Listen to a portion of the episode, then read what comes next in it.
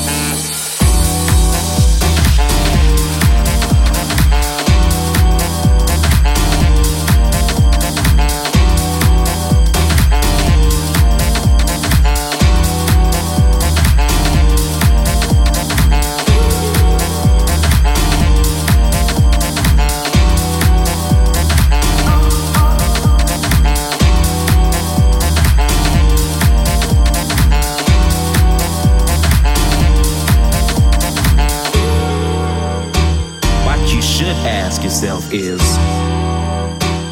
dedicated our lives to the same.